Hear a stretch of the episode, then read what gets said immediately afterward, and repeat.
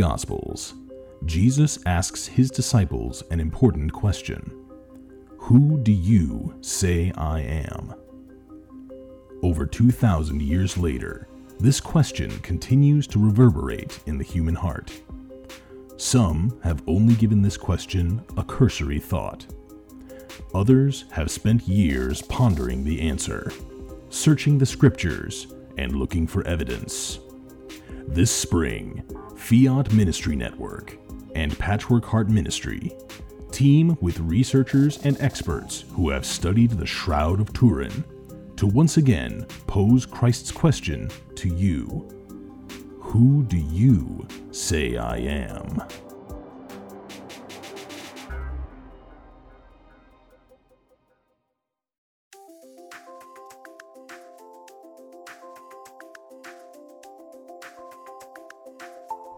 Welcome to the Sowing Hope podcast. This is a show all about implanting hope in our hearts. I'm Bill Snyder, joined by my friend Ann DeSantis. We're glad you're here for our uplifting conversation about faith and how it sustains our hearts through all the seasons of life. Thanks for walking with us. Hey, everybody, and welcome to this episode of Sowing Hope. I am Bill Snyder. It's great to be with you. Thank you so much for joining me here on today's episode. Uh, want to remind you that you can always visit our website, patchworkheartradio.org, uh, to learn about our ministry and how we sow hope into broken hearts. Uh, that's what this show is all about. And right now, uh, we are in the middle of a series on parenting. And so, uh, my wonderful co host, Ann DeSantis, and I uh, are going to be breaking open those pre-confirmation years uh, and confirmation years for some in this country. So, uh, Ann, welcome as always, and thank you so much for joining me on the Sowing Hope podcast.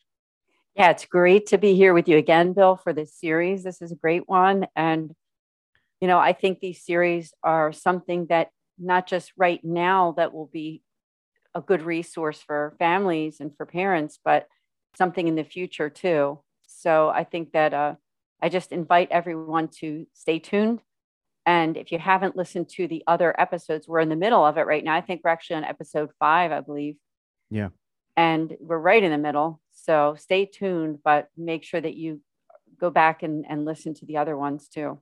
Yeah, absolutely. You definitely want to go back and tune in and um, hear all of them because they kind of build. I mean, in some weird way, they build on each other, um, but they can be standalone episodes as well too. Mm-hmm. Uh, That's right but uh, but yeah, I mean, you know, this is exciting, and you know, uh, we we kind of talk about these uh, ages nine to twelve, um, and what that's like for um, you know people across uh, the country um, raising children of that age group, right? Yeah, raising children of that age group because really this is a time, a very special time for young Catholic children who have received their the, the Holy Eucharist because usually by the age of nine, uh, most dioceses and archdioceses have already done the, the, first communions, I believe, by about third or maybe fourth grade at the latest, but I believe it's somewhere between second and fourth grade. And so they're receiving the Eucharist, and now it's time to prepare for confirmation, which is that seal, right? The seal of the Holy Spirit, because you receive the Holy Spirit in baptism. And then now this is a confirming of it. So for families, you know, there's a lot of preparation, whether your kids are in Catholic school or, or if they're in public school and doing the either CCD prep, whatever your diocese or archdiocese calls it, or homeschooling. There's a lot of things that you can do as parents to prepare your children to really be able to understand that this isn't just a formality, right, Bill? It's not just a formality. This is re- literally receiving the Holy Spirit. And I'm looking at the Catechism of the Catholic Church. If you go to the second, uh, excuse me, part two, the celebration of the Christian mysteries, uh, section two, it says that the sacrament of confirmation, baptism, the Eucharist, and the sacrament of confirmation together constitute the sacraments of Christian initiation, whose unity must be safeguarded. It must be explained to the faithful that the reception of the sacrament of confirmation is necessary for the completion of baptismal grace. I'll just stop there. Yeah. But it is necessary for that Catholic um, initiation, isn't it? Yeah, absolutely. The you know when we talk about the completion of baptism, many times for us, many times for us, and not in all cases, but most cases here, at least in our country, is that we deal with infant baptism, right? Um, and we we spent a whole episode on that, so make sure you go back and listen to uh, infant baptism, uh, or the very first. I think it was the first or second episode that we uh, did in this series. Um, so make sure you go back and listen to that. But um, the reality is, is that because you're an infant, somebody else has made that choice for you, right? Somebody else has said you're going to be a Christian. Well, part of this is the fact that you need to own your own faith, right? You need to own your own faith. And and and so therefore at at this particular moment in time, owning your own faith means confirmation, right? I confirm that my parents and loved ones chose for me to become a Christian. I confirm that. And I speak that out. And we do that in you know a few different ways. Number 1 is renewing the baptismal promises at the liturgy, right? And speaking those out really loudly, proudly, clearly that we believe these things. And then secondly, it is the name, right? Because I know in my diocese, and now they confirm a little bit older, and we can talk about that as well.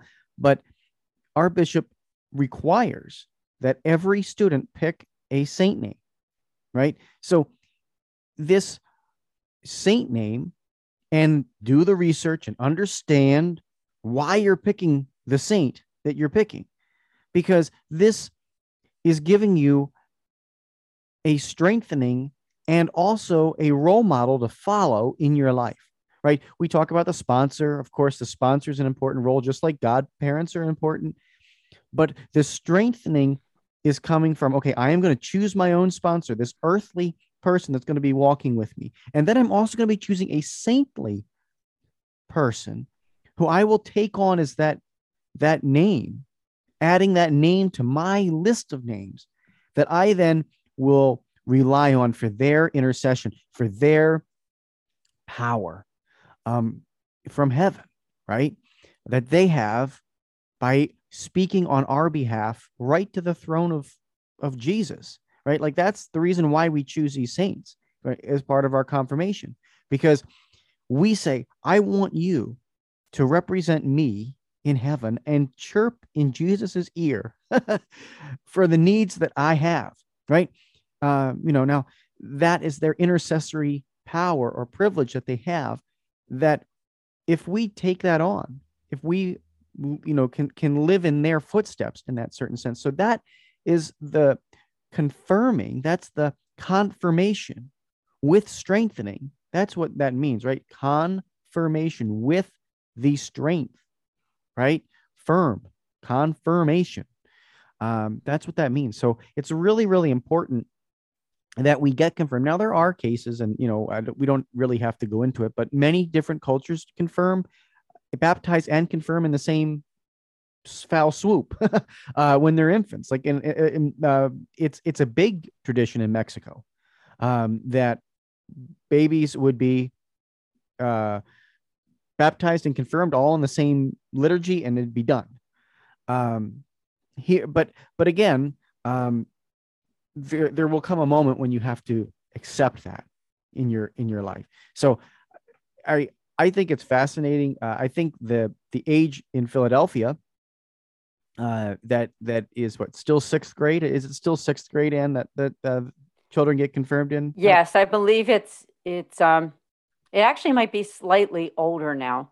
Okay. Um because of course my children are older. They're now in their their mid 20s but I know when they got confirmed, it was in sixth grade. Yeah. yeah. Um, I thought that maybe I heard from a relative that they switched it to closer to seventh or eighth, but sure. let's not confirm on that, right? Right, um, right. The, the exact, but it is a little bit younger, right? It is a little bit younger than some of the other archdioceses and dioceses. Mm-hmm. Yeah. Um, can, yeah. But that's okay. That's okay. Um, mm-hmm. You know, again, it's not about necessarily about the age as it is about well, we're going to talk about the the prep right like preparing your children to receive this um, you know and, and and each um, age group has a different maturity level like i've done a lot of confirmation prep as a youth minister. Uh, uh, in fact, I'm actually doing confirmation prep at my parish this year. Um, and I'm able to talk with 16 year olds in a different way than I'm able to talk with 11 year olds. you know, like, I mean, that's, that's, um, you know, uh, you know, vastly different. I mean, five or six years difference in talking to them, um, you know, really, really helps. But yeah, I just think, um, that, that preparing well and helping them choose saint names, helping them realize that this is their decision. You know, this is your decision to make it's not mom and dad's. And uh, I think that's really important too. Yeah, you have to own it, right? Yeah. And I remember listening to Deacon Harold Burke Sivers was uh, at a conference recently in the Philadelphia area. And one of the things that he said that stuck inside my mind was that the average age that a child decides to leave the Catholic Church and not to practice you know, what is that age? Is it 18, 21? How, what is it? And it was 13 is what he said. And so if you think about that, this is the age of confirmation, isn't it? It's right around that age. And I think when young people are given a reason and a practical um, understanding of why we believe all that we believe, and they see it in action too, so that faith isn't just a mechanical thing that you go through these sacraments, but then you do nothing with your Catholic faith after confirmation is over. Yeah. Our, as Catholics, we're meant to keep growing. There's so many people, I think I've heard Catholic evangelists talk sometimes about this whole idea of how many Catholics believe that after they're confirmed that they don't need to learn any more about their faith. I don't know if you've ever heard that before, Bill. Oh, but I hear it all the time. Uh, yeah, yeah. that that that after Right, right. That at confirmation they're done, and it nothing could be further from the truth. So I think one of the things to teach your child uh, is, you know, first we have to model it as parents, don't we? If we're not modeling that, that we love our faith, that we go to mass every Sunday, that we go to confession, you know, as often as we can, that we do works of charity in our church and in our community, that we act like we're living the faith, right? That we don't walk out of mass and then, you know, start cursing out the person in the parking lot or whatever. You know, you hear that too. Yeah. That we're what we're doing is we're living. They look at us and they say, "Now that's a Catholic," and I don't mean in the sense of all of the externals. I mean somebody who really loves God and loves Jesus and believes in the Catholic Church, right? Yeah. If the kids don't see that, they're they don't have any reason to do it, right? If they look at, if they see in their parents that that going to mass every Sunday is a hassle, that they never pray as a family, that they never do anything together to make this world a better place in terms of serving the needs of our brothers and sisters, then there's no real reason to want to be Catholic. And then the Eucharist, right? That's a big part. That's the part that we say teaching your kids that this isn't just a symbol, this is the body, blood, soul, and divinity. And I think if they really understand that, then they're going to want to live out the faith as Catholics with getting confirmed and really living it out day to day. Wouldn't you say, Bill? Yeah. Oh, absolutely. And you know, building up the desire, that's really what you're talking about, is the desire. Yes. To to live a life of faith. And again, parents modeling uh, the desire to have God in their life. Like that is a really important thing. And so, therefore, if you as a parent haven't been doing extra for your faith, then you're not going to be able to expect your kids to do extra for for their faith, right? Um, you know, again, Ann and I aren't talking about you know going to some monastery for months on end. You know, like that is not what we're, we're calling the modern parent to do. I, I know I'm mm-hmm. not called to that. Uh, but, but we are talking about integrating the faith into your daily life. So if that means that you are um, sending your children to Catholic schools, that uh, maybe you show up for the school mass, right? Like my my mom and dad, uh, mainly my mom, because she would be working less than my dad, would show up at the school masses she would go once a week to the same masses that I was at, you know, uh, with my classmates. and she'd sit in the back and she'd pray and go to mass. And it was just the presence of my mom being there, you know, to say, hey, you know what? Mass is important. And and it's important even when it's not on a weekday. Now, did she go to every single mass? Was she able to make everyone know? But I knew that, hey, if my mom decides to show up, you know, on a on a Tuesday morning or a Wednesday morning or whatever day the school mass was, like it was important to her. And it was important to me because therefore, you know, I was going to this mass. It just wasn't some classroom ritual, you know. Um, and she didn't have to say anything. I mean, she would say hi or give me, you know, a little extra ba- bag for lunch or something on the way out, you know, a little extra snack or something on the way out sometimes. But but but it wasn't like this long conversation about how oh mass is so important you have to go blah blah blah blah. There was none of that. It was just the example okay just sitting in the back of church while all the school kids were at mass. And so i think you know and look as a youth minister i saw that plenty. At at our parish there were parents that would come to the mass and you know they would encourage their kids to get involved in the choir in the lecturing in the serving like all of that is so very important. And again it's your example you know? Um if if you aren't serving the liturgy in some special way, like if you're not lecturing or if you're not um, doing something extra for the liturgy, then why would your kid stand up there and do it? Is it going to be a show for them? Like, is it just a show? Like, oh, there, look at that. You know, here's another school play or something. You know, congratulations, you did a great job lecturing. No, that's not the that's not the example. It's the example is, hey, this is important, and I do this because I believe it is it is important. So again, mirroring this, doing this, um, are all the little things that are going to prepare them for confirmation. Like you know the you know the formal education that they're going to get in their uh, classrooms at religious education or their Catholic school are wonderful, right? They're, they're going to learn about the Holy Spirit. They're going to learn about uh, what confirmation is and that, it, that the Holy Spirit is going to seal the seven gifts of the Holy Spirit on their soul so that they're available to them at any time, anywhere, any place and give them the tools to fight against evil in the world like you're going to hear all you're they're going to hear all of that. But what they need is they need you as a parent to to show it to them to show it to them that you need it too. You need the holy spirit just as much as your kids do you know? Um, and and making that uh, making them realize that uh, and see that will make all the difference in their prep uh, I love how you express that, Bill, and especially what you said about this is not like some kind of a theatrical performance that the parents are going to see. That the grandparents, yes, they're excited and you get the pictures and you go out to dinner afterwards or whatever you do.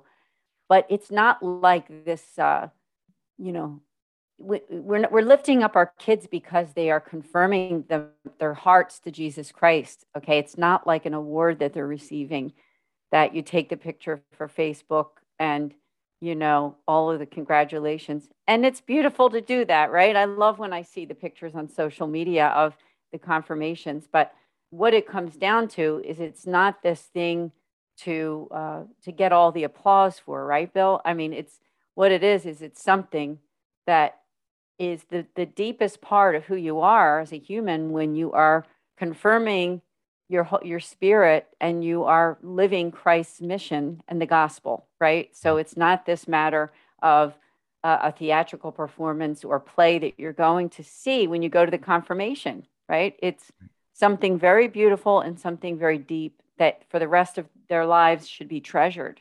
Yeah. Um, I thought, Bill, I saw this article about how to keep young Catholics uh, in in the faith after after confirmation. It's called How to Keep Young Catholics Involved After Confirmation from Ascension Presents. And it lists some things. And you said one of them, and that's altar serving and lecturing. Another one is volunteering at Sunday school or catechesis, you know, for catechesis, young group participation, seeking and growing healthy friendships. I mean, these are just some. I know that at my church, what they have is a youth group, Bill. And I know that we're going to talk a lot about that when we do the one for teenagers, but they sometimes they have groups that are geared for the preteens, right? And maybe you can speak a little bit about that too, because many times when kids get involved in those youth groups, I do think it's a great thing to keep the spirit alive and to keep their faith active. Oh, absolutely. And you know, being a youth minister and understanding that, you know, uh, the the middle school program that um, I'm most familiar with is called Edge. Uh, and it's run through Life Teen. So, like, you have Life Teen who's a little bit older in your high school groups, but then there's Edge Life Teen. Um, and it, it's based on kind of the same things. And being able to go to a place and have a place, you know, that is that is kind of um, a spot where you can listen, where you can have some fun, where you can be challenged. Like all of that is important. It's all part of life. And so I think the earlier that you engage the um, cr- Christians, young Christians in that process, the better off you are. Like engaging young people, engaging young people with music, with with worship, and with testimony is really important. Like, you know, we, we worship God, we give him adoration, and and the testimony is also so important. And that's often what happens at these events. Like, you know, there's small groups and workshops and games and fun stuff, but having the ability to actually work, you know, worship and listen to the testimony with your peers, with a group of peers, is so powerful. And so, um, yeah, while there may not be a lot of opportunities for mission trips and all these things that we talk about with high schoolers, like honestly, we talk a lot about that with high schoolers. Um, but when we um, I don't want to say it. When when we just come together and bring young people together. I remember at my school, they would have socials. We would have sixth, fifth, fourth, fifth, sixth, seventh grade that um, we would have socials. And eighth grade was more of like, you know, the dinner dance stuff. But we would come together and we'd hang out. And we did it in a faith based setting. They would have music, they'd have games, they'd have fun stuff for us to do through our school. But but there are some really awesome memories there, right? Um, and putting your kids in a healthy environment. There are plenty. Look, uh, one of the biggest issues plaguing our society here in Milwaukee is underage driving. Okay. There are 13 year olds getting behind the wheel of cars, 12 year olds getting behind the wheels of cars and going just driving them up on ramps here. Like, I would much rather have my kid be participating in a faith based group and driving up than stealing cars and driving them without even knowing how to drive them. Right. So, you know, it is so important to get your children into good faith based environments very, very quickly. You know, and you pointed it out, you know, uh, Deacon Harold talking about how uh, 13 year olds is kind of that age where you're going to say, if I'm going to leave the church forever, are you kidding me? Well, that means that we've got to focus our energy really strongly on those 10, 11, and 12 year olds, right? That's where we got to focus our energy. And that's what we're talking about today. Yeah, Bill, thank you for all of that. And, and I'm very sad to hear, I have to say, about what you just shared about what, what's happening in your community. Because if it's happening there, obviously it's happening other places too, right? Young children at the age of 12 or 13 or 14 or 15 driving cars when they're not prepared. So we, we offer our prayers for them. Thank you for sharing that. And the, what you said also about um, just echoing what I said about the age of 13 and how we need to prepare young kids to love God, right? I think it begins there. Recognizing Jesus Christ as a, a real part, a real a real person that's with you every single day of your life. And that I said this on one of our episodes on the, the one that we talked about, the sacrament of reconciliation. And I guess it was years ago, one of my relatives challenged me about sin and about that, that kids don't sin, right? That they, you know, how do kids sin? What do they do wrong? And and you just gave an example, right? I mean, how kids can disobey and do different things that tear them away from their faith and tear them away from their families. So they certainly can sin and they do sin. And I think that what families need to do, obviously, is not just the sacrament of reconciliation, but look at all of those sacraments. Look at mm. look at penance. Look at uh, you know recon- the sacrament of reconciliation. Look at going to mass every single Sunday. I know my pastor talks a lot about that. How some of the kids in Catholic schools don't always; those families don't always uh, are, are getting to mass. Of course, some of the families aren't Catholic either. There are non-Catholic non-Catholic kids and families who go to Catholic schools, right? Sure. So, but for those Catholic families that are not um, not getting to Sunday Mass, so do those elementary things of our faith, right? Teach your kids about the basics, so that when they get to confirmation, they don't just say, "Hey, heck with this. Why should I do something I don't really believe in?" You give them a reason to believe. And uh, I know for that in my family with my two daughters, it has to start really early, everybody. you know, I mean, this stuff has to start as young as Bill's son, Elvin, who's only 11 months old, is that you teach them about God. You teach them about the presence of God. You teach them about Jesus so that by the time they're three or four, it's not a foreign thing. You don't need to start from scratch when they're five years old. They already know that God exists. They already know and they see it in your life. So I think it has to start real, real early in, tar- in terms of the catechesis and teaching them about Christ and about the Catholic Church. Absolutely, absolutely, spot on, Ann. And and and again, you know, don't don't make it a foreign thing, and don't make it an extra thing. You know, um, I, I have, I I don't have to go into the horror stories of being a youth minister and understanding um, how how parents utilize and manipulate youth ministers and and parishes and programs to best serve their own needs. Um, but it does happen, folks. Um, everything from figuring out how to get more child support for your divorce to uh, figuring out, um, you know, how best to, you know, make sure that your kid um, has more service hours than the other one so that they can have it better on their uh, college application. Like that's manipulating the faith for um, you know all of the wrong reasons. So don't make it an extra thing. Don't make it something that you're doing um, because it's going to serve you.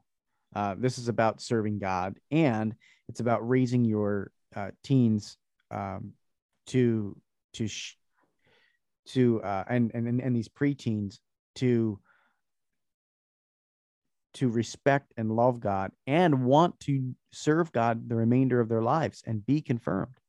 Um, that's that's what this is about. Um, you know and the other thing is your responsibility like you know your responsibility to raise your child in the faith which is something that you know you promised at baptism right does not end with confirmation. I, I want to be really clear about that too. Like like you know there, there are so many parents that would come into these programs that would say i'm doing this because i made a promise to you at your baptism well what happens after baptism? I mean, after confirmation. Are you are you off the clock? Like, are you finished raising your children in the faith just because you've like I'm sorry, I got a big problem with that. Like, you are not done just because you got this oil on your kid's forehead. And you know, congratulations that you that that you made that effort. But if that's the only thing, you know, I would much rather my kid choose for himself to be confirmed, and I and I will. I will make that very very uh, l- clear to him that he can choose his own faith. And if he says, "Dad, I'm not ready to be confirmed yet," when he's 16 years old in our diocese is the earliest you can be confirmed. If he says, I'm not ready yet, I want another year, I'm okay with that. I'm not going to fight him on that. And if he comes back at 35 and says, I'm ready to be confirmed, then he's ready. Like, you know, that's the other thing. We, we have to stop just pushing it because other people are pushing it. This is about their heart. And if they're not ready, if their heart isn't ready for it, why are you shoving them into something that that they don't fully understand and get yet. You know, I've had kids do that, wait two or three years. One of the kids in my confirmation program, he's not even a kid. He's 19 he's graduated high school and he's helping serve as a leader, but he's also being confirmed because he's made the decision now that he's ready. So there's no shame in saying, oh, my kid's going to wait next year. I'm, I'm not saying don't send them to the prep, send them to the prep. But if they're not ready to receive the sacrament in their heart, don't force it down their throat. Yeah, real good points, Bill. Thank you. Yeah. And and I think it goes back to the whole mechanical thing, doesn't it? I mean, it it can't be mechanical. This has to be yeah. a real disinformed decision based on not only your you know receiving the sacraments in a state of grace and that realizing that this is a real life commitment to God and not to turn away. Uh, so I just want to mention just a few more things from that article that I told you all about uh, from Ascension Presents. It's called How to Keep Young Catholics Involved After Confirmation. Um, and the rest of them are organized faith activities. These are ways to keep them active, leading local programming, practice and pray. And so they're they're they're the ones that are listed in this article. So just check it out at media.ascensionpress.com and and that will give you some ways to keep your kids active after confirmation it's just so important because you know what i've heard this before there's no other time in our lives for most of us that we are tempted to sin than between the ages of i'm going to say even before 13 right sometimes it's even as early as 11 or 10 but mostly it's going to be that 13 to 18 bracket which we're going to talk about for our next podcast so make sure that you listen to that one too and a lot of the reasons why kids decide that they don't care about their faith uh, sometimes is because they're torn between the world and the heavenly world, right? And what God wants them to do. They're torn between what their friends are asking them to do and what they learn from their friends, and even sometimes at school when they're at school. Not saying what they're learning in school, but what they learn when they're at school, um, and what what they're learning when they go to something like confirmation prep or what they learn from their families. So let's pray for our kids, right? It's so important to pray for them. And I think the best advice that I can give as a parent, because people ask me all the time now, I have two daughters. Um, they're, as I said, they're in their 20s, their ages 25 and 23. And I have to say, both of them were pretty committed and they are very committed to their faith. And people say to me, well, how'd you do that? You know, it wasn't really about what I did, right? Or what Angelo did, my husband. It was the fact that we lived our faith and they modeled it. So I mm. guess if you could say, what did we do is that we lived our own faith and we practiced it and we modeled it. So it was no forcing. There was no forcing there. They saw that it, this was something valuable, right? And when the kids see that it's valuable to you, then they want to do that because they see that it's valuable. So I would just say the best advice I can give as a parent is to you, parents, love and live your faith. Amen and it's great. I, I, appreciate all the wisdom and insights um, from you. It's it's just great. I mean, you've got so you got such great uh, perspective. Uh, thank so thank you. Yeah, this has been great, Bill. Thank you so much for this time and all of your insights too, which were awesome. Everybody, please join us for that next one. As I said, ages 13 to 18. Absolutely. Well, folks, uh, we thank you for tuning in um, and listening to the Sowing Hope podcast tonight. And uh, until next time, from all of us here at Patchwork Heart Ministry, may God bless you and keep beating to your Catholic heart. Thanks for listening to this episode of Sowing Hope on Patchwork Heart Radio. For more information about this podcast and our ministries, visit our websites, patchworkheart.org and andesantis.com. You can also follow and interact with us on Twitter at PWH Ministry or Andy Santis 2.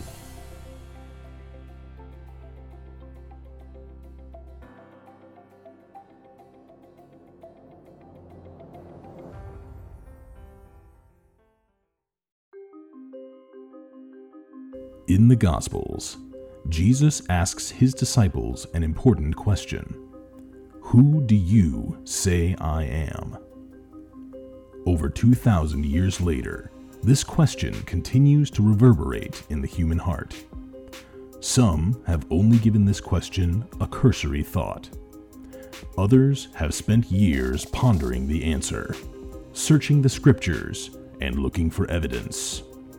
This spring, Fiat Ministry Network and Patchwork Heart Ministry team with researchers and experts who have studied the Shroud of Turin to once again pose Christ's question to you Who do you say I am?